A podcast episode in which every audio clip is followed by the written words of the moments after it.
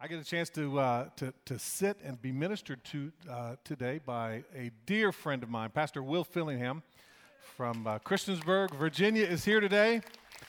Will has been a, a joy to watch, and I am so very proud of him. He and his wife, Janice, lead a phenomenal church up in Christiansburg, Virginia.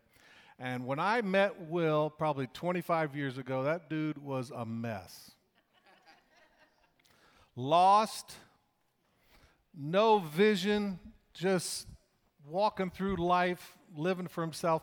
And through uh, just an incredible encounter we had with one another, we became friends, and I became his pastor, and he was called into ministry. And, and uh, if I were a Paul, this would be one of my Timothys that over the years, uh, God has used in a great way. He is a wonderful uh, communicator, doing a great job up in Christiansburg, and I am so very proud of what God has done in his life, and I'm honored to be his friend and his former pastor, and he's been a minister here many, many times at Pine Castle.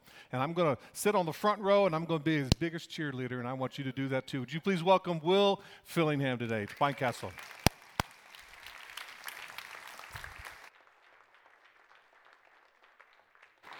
Hey, good morning, Pine Castle family. It's good to be back with you again. Everybody doing well? Thank you, Jeff. Good to see my friend Jeff Steinberg. We had him up in Christiansburg here about maybe a year and a half before, after COVID. It all kind of runs together anymore with the COVID stuff going on. Uh, good to see him and Scott and Austin. My wife Janice sends her love. She was supposed to be with you all just a few short weeks ago for Mother's Day. And um, uh, she and my daughter, my youngest daughter, both came down with COVID that week, and so they had to cancel the flights. And she's actually with me in Florida. We traveled in this week for a conference down to Convention Center, and uh, she is just wrapping up her first year in a Master of Theology program, and she has a giant project due today by 3 p.m. And so she said, Can I please finish this project for my, my degree or my master's program? And I said, Of course, because I'm never going to get one, so you do it on my behalf, honey.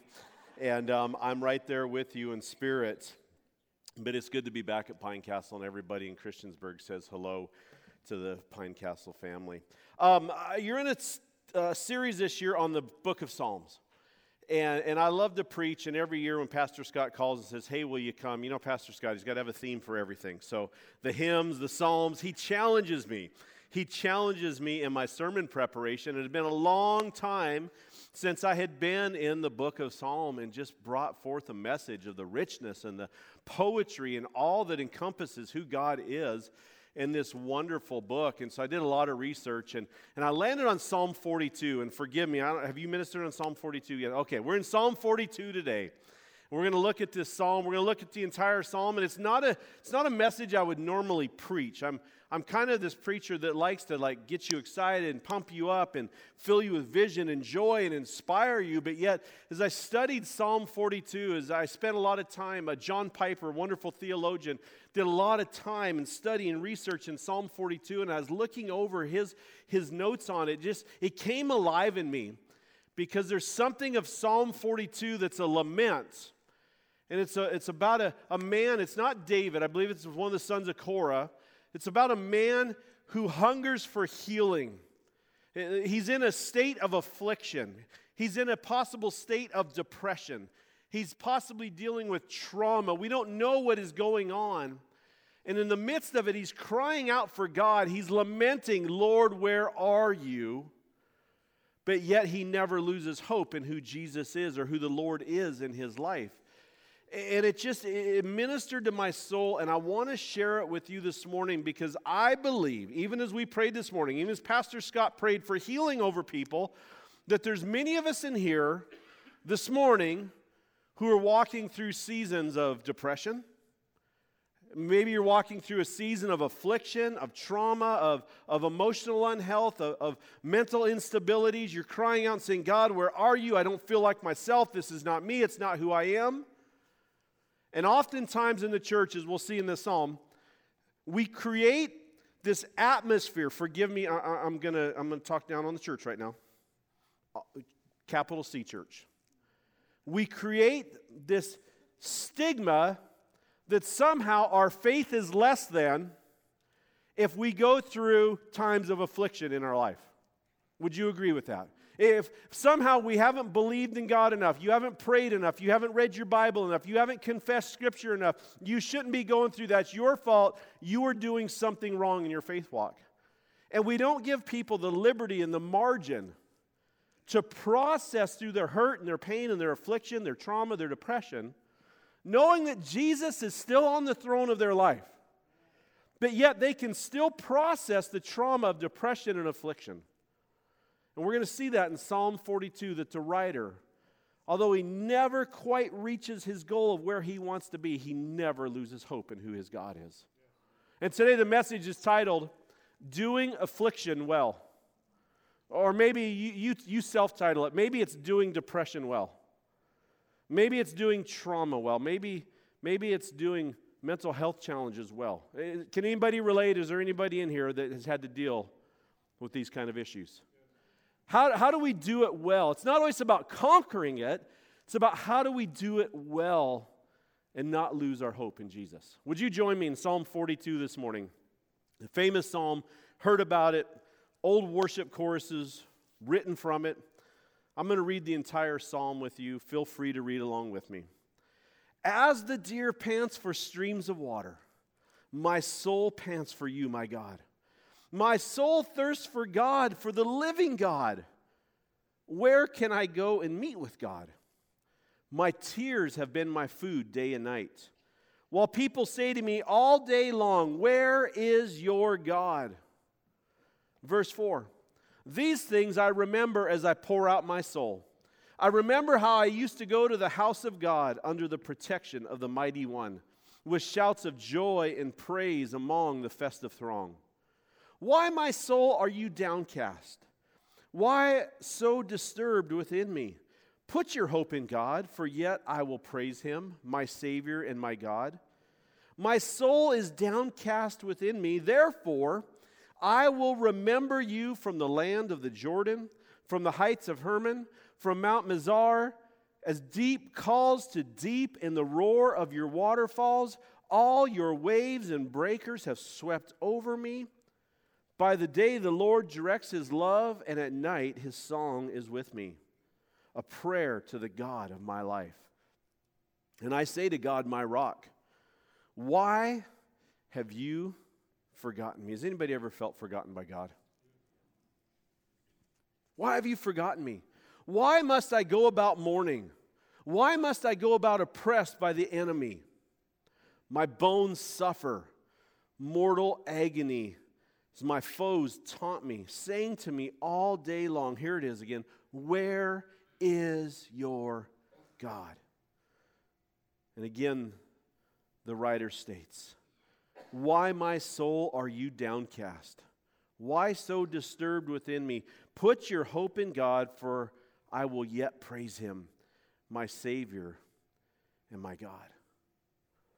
Oftentimes, when we go through challenging situations in life, those afflictions, those depressions, those anxieties, those things that we don't have the answers for, the things that we want to go away really, really fast. When we go through those, we're surrounded. We turn to the church. We turn to the church family. I've already stated this. The church has a canned, usually over spiritual answer for us. And I've grown up in church this way, and you probably have as well. If you will only trust God, He'll take away all your pain. As if we didn't trust God before, right? Like, what brought us to this point? How did I even get here if I didn't trust God to get to this point? But yet, we'll have people look at us and say, somehow you're not trusting God enough. You're not pressing into God. If only, if only, then God would take away the pain, the turmoil. And, and then we walk away feeling accused like somehow this is my fault what I'm going through, the mental turmoil of my life, the affliction that I'm in, is somehow pinned upon me. And I've arrived at this stage of mental unhealth because somehow I was less than spiritual enough. Would you agree with that? We, we can do that to each other. It's not with ill intent, we don't do it purposely. But yet, when we go to this psalm, and this writer everything referenced in this psalm indicates that this guy is going through turmoil, depression, and affliction. And somehow he, he made the Bible. His story made the Bible. Isn't that amazing that we have stories of mental health that make the Bible? And they're not always stories of, and God delivered him and he was victorious. And the spirit of depression was broken and cast off of him, and he lived the rest of his days in the glory of the Lord. It's it, it, the book of Psalm. They're in there, but not every story is a story of victory. Sometimes overcoming affliction isn't about conquering it, it's about doing affliction well. Amen? The writer, in addition, he's being taunted. People are saying to him, Where's your God? Feelings of abandonment are creeping in. They keep saying, Where is your God? He even begins to admit, My tears fall day and night. My tears have become my food through this affliction. His questions are deep, his questions are unanswered. And I would guess this morning that many of us have probably at some point of our life, and maybe yet to be, have found ourselves in a similar place. And if you and I were to use emotion words to describe our afflictions, I like to use emotion words, they, they really describe what you're feeling. When people come into my office for counseling, I, I, they have to talk to me in emotion words. I don't let people get by with how you feel. Mm-hmm. Well, describe your marriage. Well, I'm mad at her. No, no, use an emotion word. Why are you mad? What is really ha- what is going on in the depth of your soul? And if you and I, like this writer, to use emotion words when it comes to our afflictions and our turmoils and our trauma, I, I think we would probably use words like, I feel abandoned. Uh, this situation in my life, this situation in my marriage, this situation with my parents, my job, my classroom, I feel rejected. I feel like people don't accept me, they don't love me. I feel like the outsider, the outcast. I feel like the, the kid who's picked last on the team. Anybody ever had that emotion before?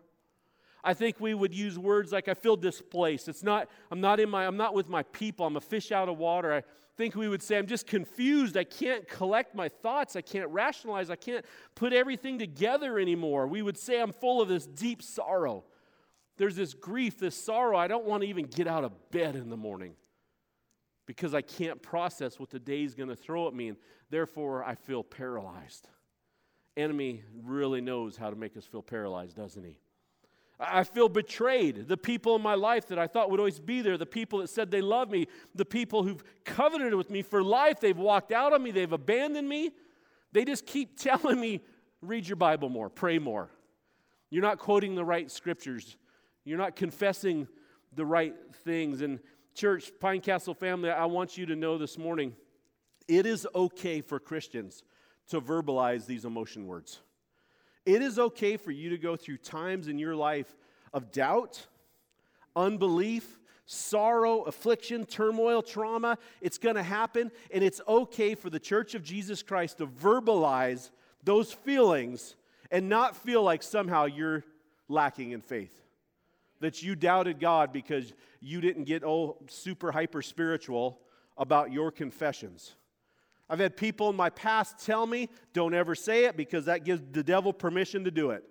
I had people tell me one time, I said, I feel like I got a cold coming on. Don't say that. Devil give you a cold. You're, you're owning it. I'm like, shut up.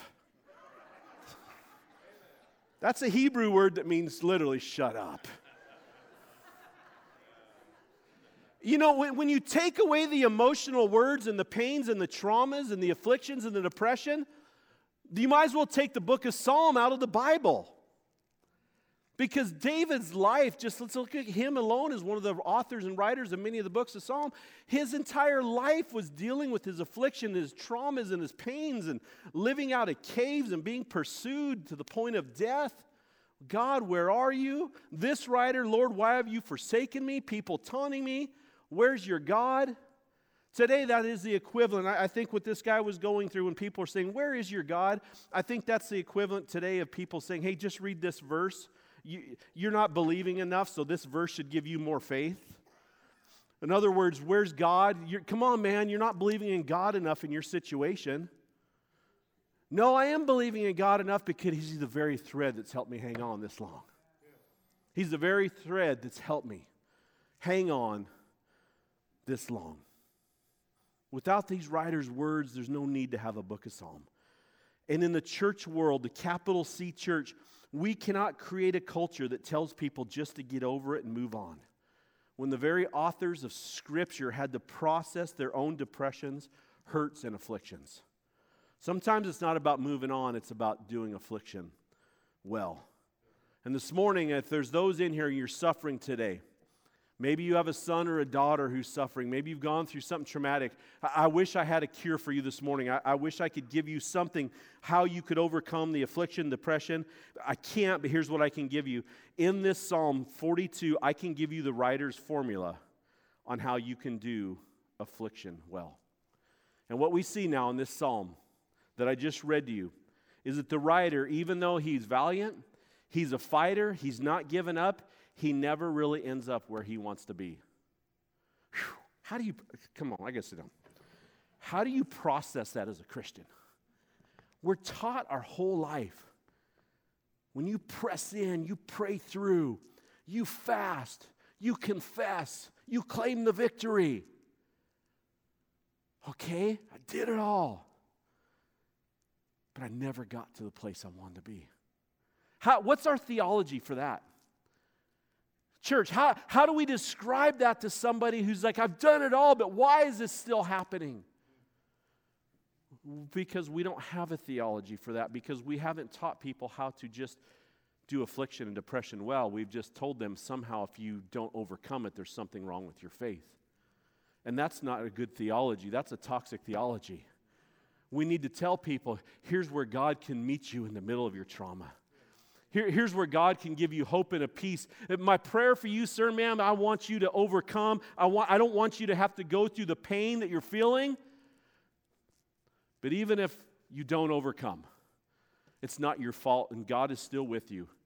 And here's how you can still press through and get through until the end. This writer, he's valiant, he's a fighter, but he never ends up for where he wants to be. The whole psalm, he hopes for deliverance. He, he cries out to God for relief, for healing, but yet struggles towards such worthy goals that he just can't seem to attain. His faith is amazing.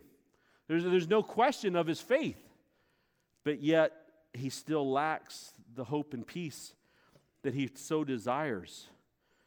And this is strange. I, I as a pastor, this is my 25th year in ministry, I find this odd encouragement in Psalm 42 in this writer's words because after being told for a lifetime that Jesus fixes everything, and if somehow he doesn't, it's my fault.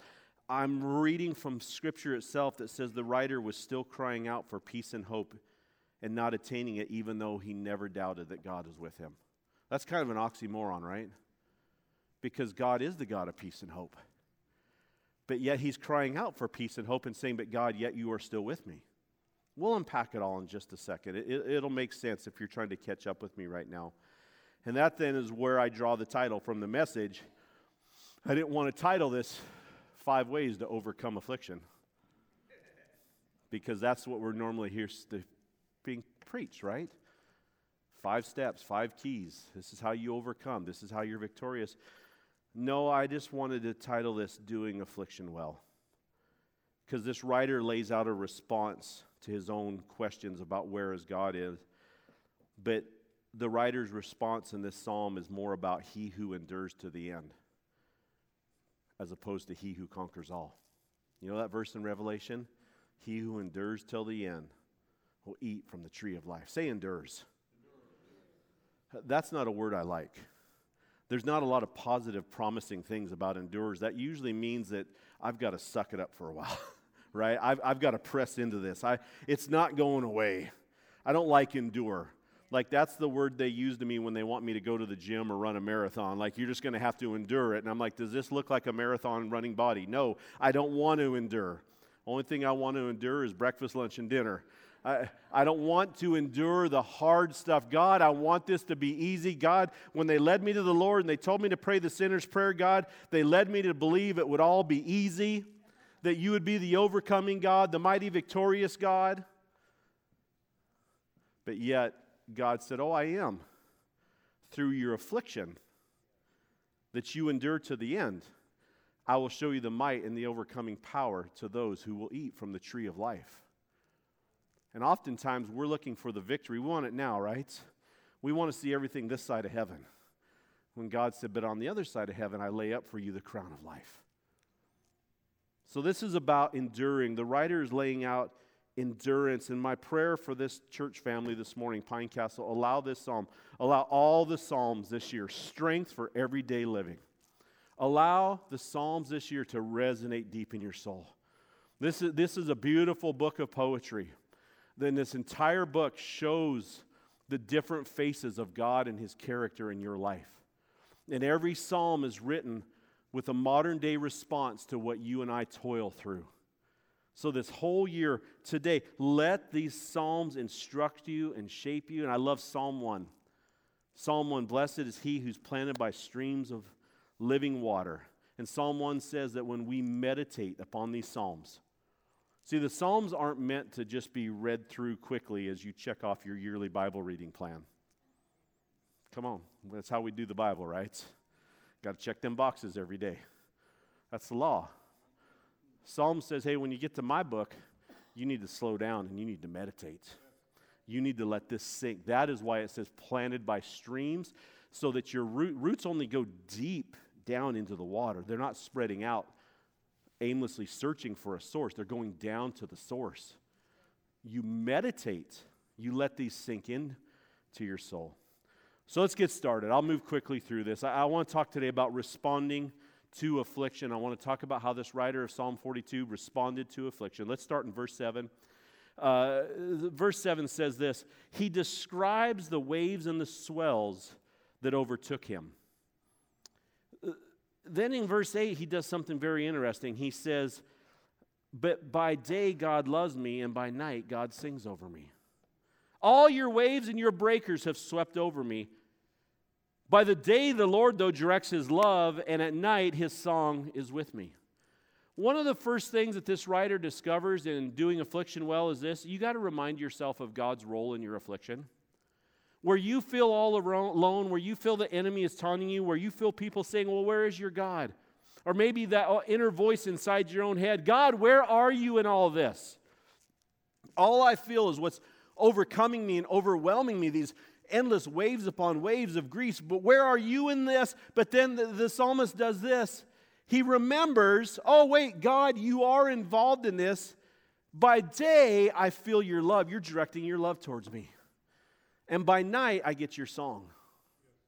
Uh, there was a time when I, I, lived in Florida. I moved in 1995, and I think it was the very first time I went to the beach. I, I, I was this kid from Montana. I'd never been to a beach, man. We have mountains and horses and you know, wild bears, and somebody like takes me to the beach, and I'm just thinking sharks, and and they, they give me something called a boogie board, and I've never boogie boarded in my life. You stand up on this thing, what do you do? They're like, no, I just, you know, you see the waves, the wave comes, lay, just paddle real fast, it's cool. You'll catch a wave, and I'm like, okay, so I paddle out, and a big wave comes, and I start paddling, and I catch the wave. Well, they didn't tell me what happens after you catch the wave the wave breaks over you and you tumble along the bottom of the ocean in the sand, hitting your head about 95 times and sand everywhere in your, in your swimsuit and your ears and unmentionable parts. And you're just rolling in the sand and the water's beating. And I don't know what's up and what's down and left and right. And I, I feel like I'm drowning and dying. And they're like, wasn't that fun? And I'm like, no, man, I'm still, I'm going back to the mountains. I still don't like the beach that much.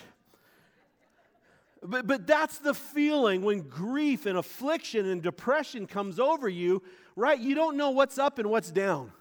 You don't feel like you have time to even process. You just, just like, I just want to come up and get some air. Like, just help me get my head above this. And about the time you think you're able to gasp for air, bam, another one just rolls over you. Lord, where are you and what I'm processing in my life right now? And but this writer reminds himself of God's role. The Lord directs his love at me, and at night his song is with me. And I think at this moment in this psalm, that alone sustained him in his pain. When we're often trying to tell people, be more spiritual, pray more, read more, tarry more, quote some magical scripture, and it's all going to go away. Again, great intentions, but perhaps ill timed. This writer discovered that when his soul is crushed, just knowing that he was loved and the Lord had a song for him can sustain the broken. Sometimes that's all we can really carry, amen? We, are, we can't process much more than that. I, I remember several years ago, Pastor Scott was sitting in a hospital in Miami. I'll never forget. I was sitting right in front of my garage. I, I was working in my basement. I pulled a chair out onto the driveway. He's in the hospital in Miami, and we're talking, and I didn't, I didn't know what to say to him. I knew better than to quote a scripture. I was like, Scott. He said, Will, he said, I couldn't do it if I didn't have the hymns. The days I don't even want to pick up my Bible. Scripture sometimes just sounds empty. He said, but there's just something about the hymns, the old hymns of the church. And he said, I just sing the hymns and I listen to the hymns and I podcast the hymns and I read the lyrics to the hymns because the hymns were really the scripture because the hymns are the theology of the church, which we lack a lot today. And he said, It's just, it, what was that? It was the song of God at night. It was the words of the Lord coming through the song where the Lord directed his love to him by day and the song by night. And in, in an utter moment of despair and hopelessness, guess what? His song was with me. And it was with the writer of Psalm 42. See, those songs and God's love are the ballasts that keep us pointed in the right direction and upright. Waves of grief crash over us, but we stay in that. In church today, I want you to find hope in that. Declare God's song over you and feel his love that guides you. Number two, the writer talks about, and this is no random order, these are probably all out of order, but the, the writer does this. He begins to preach to his own soul. Now you got to listen to this. Because there's some things you can't stop doing when you're going through affliction. If you're going to do affliction well, you, you don't need to preach to others. You don't even need to preach to your wife. You don't need to preach. You just need to preach to your own soul. Sometimes what you have to say to yourself is the most important thing that you can do. Verse 5, and he says it again in verse 11 Why, my soul, are you downcast? Why so disturbed within me? Put your hope in God. In other words, he's admitting, My soul is downcast. I am disturbed right now. This is tearing me apart. But listen, soul, listen to me. Put your hope in God, for yet I will praise him, my Savior and my God. Church, in the midst of your affliction, you cannot stop preaching truth to yourself. If you leave a vacuum of truth, Satan will fill it with a mountain of lies. Anywhere there's a vacuum of truth, you can bet your bottom dollar that Satan's going to come in and try to fill it with lies and only discourage you more. He's the father of all lies. He comes to steal, kill, and destroy. So you keep preaching to your soul. If you jump over to Psalm 43, same writer, he says in Psalm 43 again, Why are you downcast, all my soul? Put your hope in God and continue to praise God. Not, uh, listen to me, this is important. Don't put your hope in man, sir, ma'am you're, you're looking for your husband or wife to get you out of your affliction. You're looking, you're hoping your boss is going to do something to get you out of your affliction. Somebody here this morning, you're hoping that somehow the White House is going to help your affliction. You're hoping the next presidential election. Come on. You get so wrapped up hoping that somebody's got to fix this. You're hoping that your retirement account, your stock portfolio, eh, you're hoping that your pastor somehow is going to take care of this for you. You're putting your hope in the wrong place. The writer of Psalm 42 says, Soul, why are you downcast? Put your hope in God. Don't look to the king. Don't look to your bank account. Don't look to your business, your job, your retirement. You better look to God. That's called preaching truth to your own soul. Martyn Lloyd Jones is a former pastor at Westminster Chapel in London. And this is his, his comments about Psalm 42. And this is really good. He says, Have you realized that most of your unhappiness in life is due to the fact you're listening to yourself instead of talking to yourself? Take those thoughts that come to you the moment you wake up in the morning. You've not originated them, but those thoughts are talking to you. They bring back the problems of yesterday. How many wake up in the morning thinking about what you went to bed with the night before? Because your soul is talking to you instead of you preaching truth to your soul. That's what he's getting at. Somebody is talking. Well, who's talking to you? Yourself is talking to you.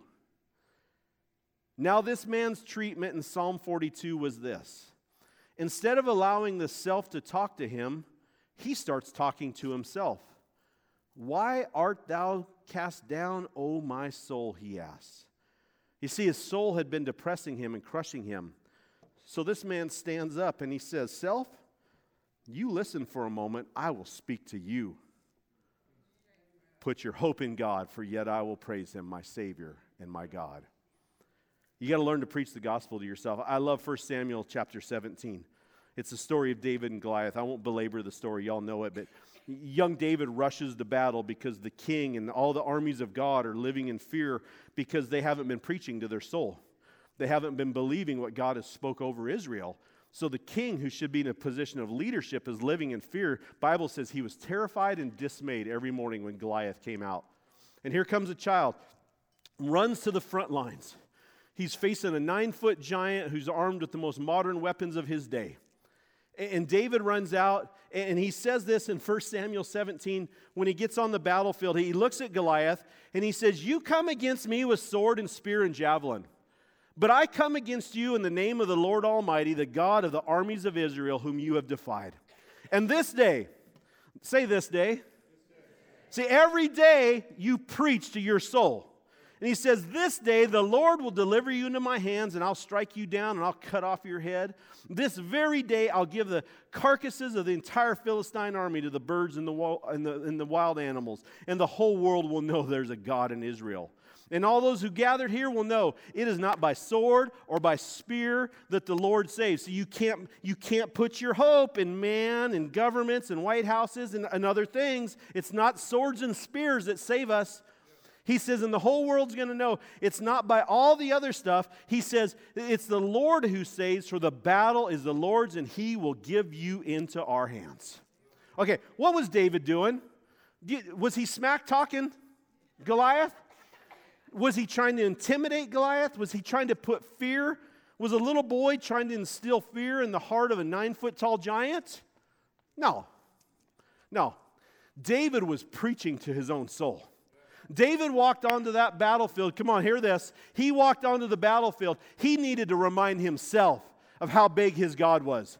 There wasn't a word in that entire diatribe for, for Goliath. That was all for David. He was saying, David, your God will deliver you. Your God's going to give you victory. You're going to cut the head off this giant. Everybody's going to know who the God of Israel is after today, David. Don't you be afraid.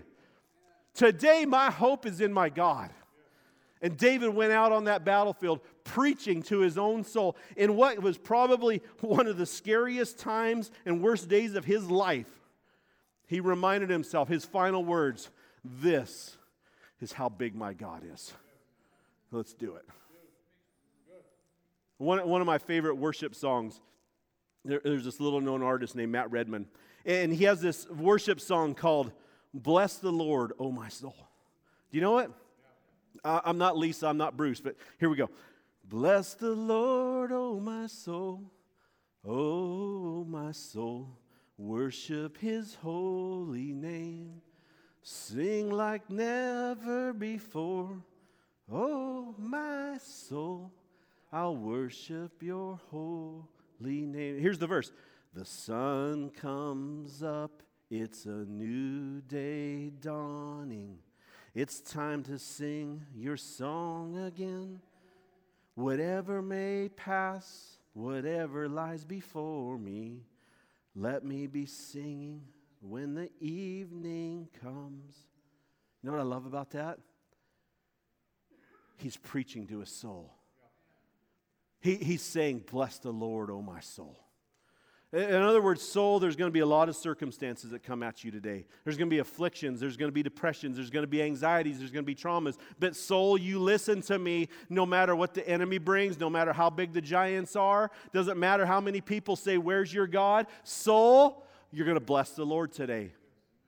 And just like we learned in the first point, when he said, Why are you downcast? His love directs me by day, his song at night. What's this verse say? Let me be singing when the evening comes.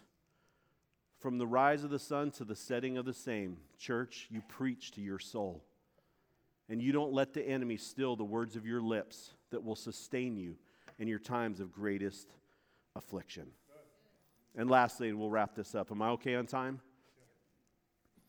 You need to remember God in your past when you're fighting your afflictions and your depressions and your anxieties and your traumas and your turmoils going into the future, you need to remind yourself of who God was in your past. The writer in verse 4 says, These things I remember as I pour out my soul. Here's what I remember I remember how I used to go to the house of God under the protection of the mighty one with shouts of joy and praise among the festive throngs. Hey, when my soul is crushed, when I'm battling depression, when I'm tired of the fatigue and the trauma, I don't have the answers, I don't feel how I can do it anymore. Here's what I remember I remember as a young man walking into Scott George's church in Winter Park, Florida. And I remember, Lisa, the worship choruses that they would sing like we sang this morning before worship God all crazy, like boyfriend songs to Jesus and all that stuff. Just these, these old worship choruses that proclaimed the truth of Scripture and God's love and His Word. And we'd sing them over and over. And I was confused and I was lonely and I didn't know where my life was going and I was addicted to alcohol. And it, but I remember today, oh, baby, I remember today walking into the house of the Lord and singing out with the throngs of God's people the songs of the Lord that brought life to my soul.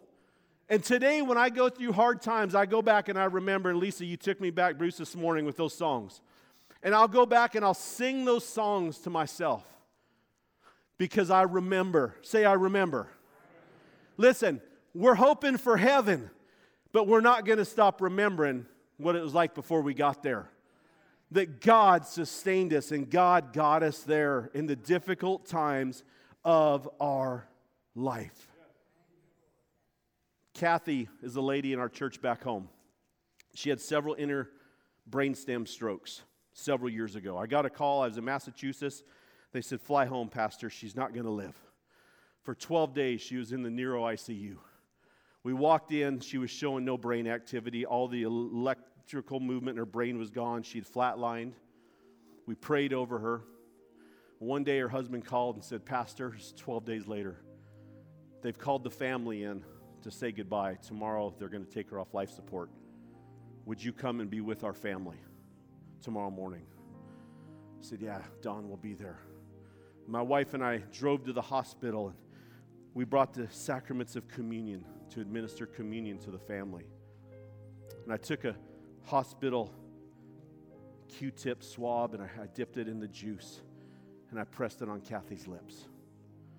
And I took a cracker and I gently touched it to her lifeless body. And the family's in tears, and I'm crying, my wife is crying. And we all partook of the sacraments together, and we remembered. We remembered the Lord. And I turned to my wife, and she's a beautiful singer. She's like Lisa. And I said, honey, we, would you begin to worship? Would you just lead us in corporate worship in this room with the family? And my wife began to sing Matt Redman's Amazing Grace. My chains are gone, I've been set free. And she began to just cry and weep, and she lifted her arms, and we all wept, and our arms lifted, and the Spirit of God just flooded the room, and it was so heavy. And we worshiped God in that moment. And I open my eyes and I look down on sweet Miss, Miss Kathy's face as I worship the Lord. And Miss Kathy, laying there lifeless, does this.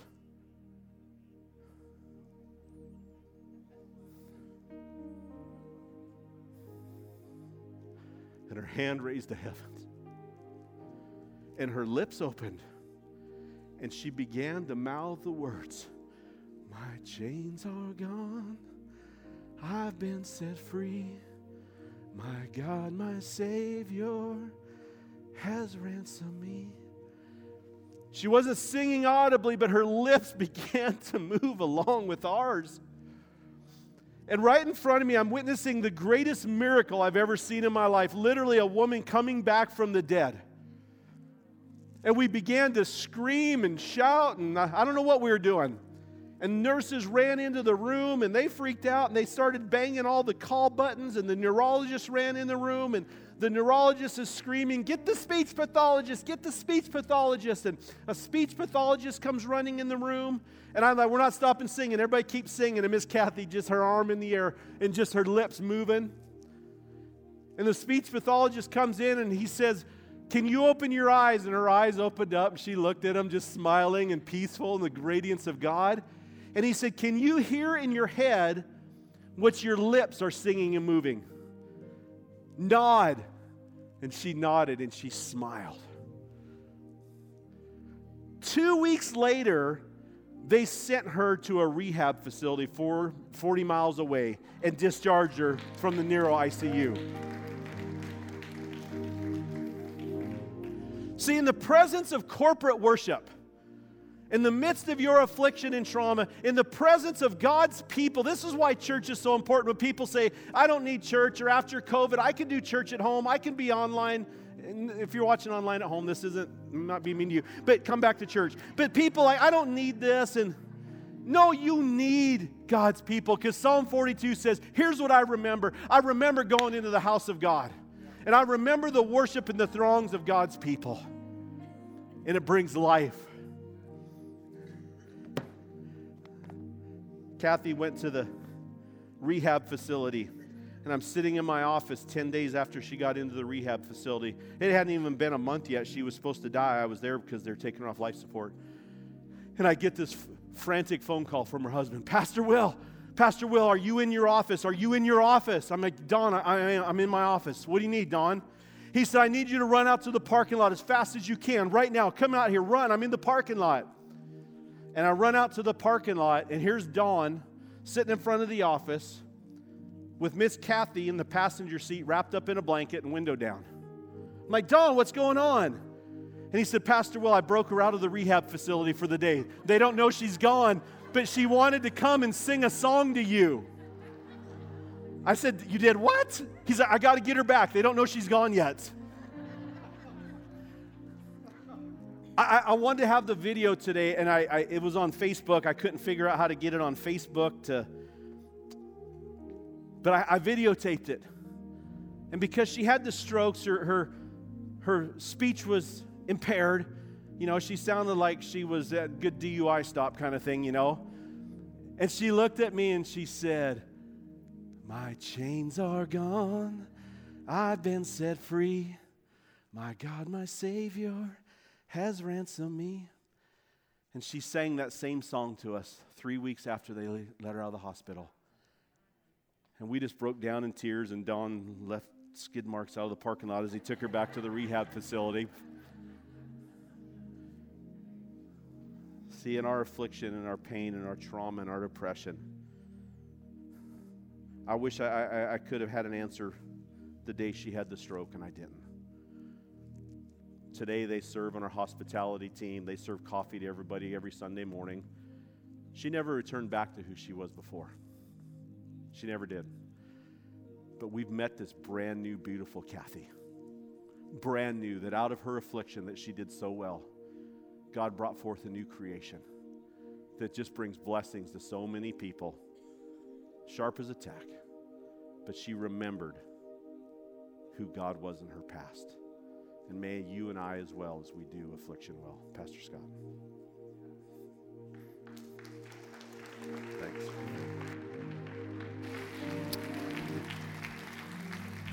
Great is thy faithfulness. How many of you are here today and you can at least think of one great thing that God has done for you in your past? Remember his faithfulness, and that will give you the ability to continue to fight the fight of faith. Great word. Would you put your hands together and let Will know how much you appreciate and love him? Great job today.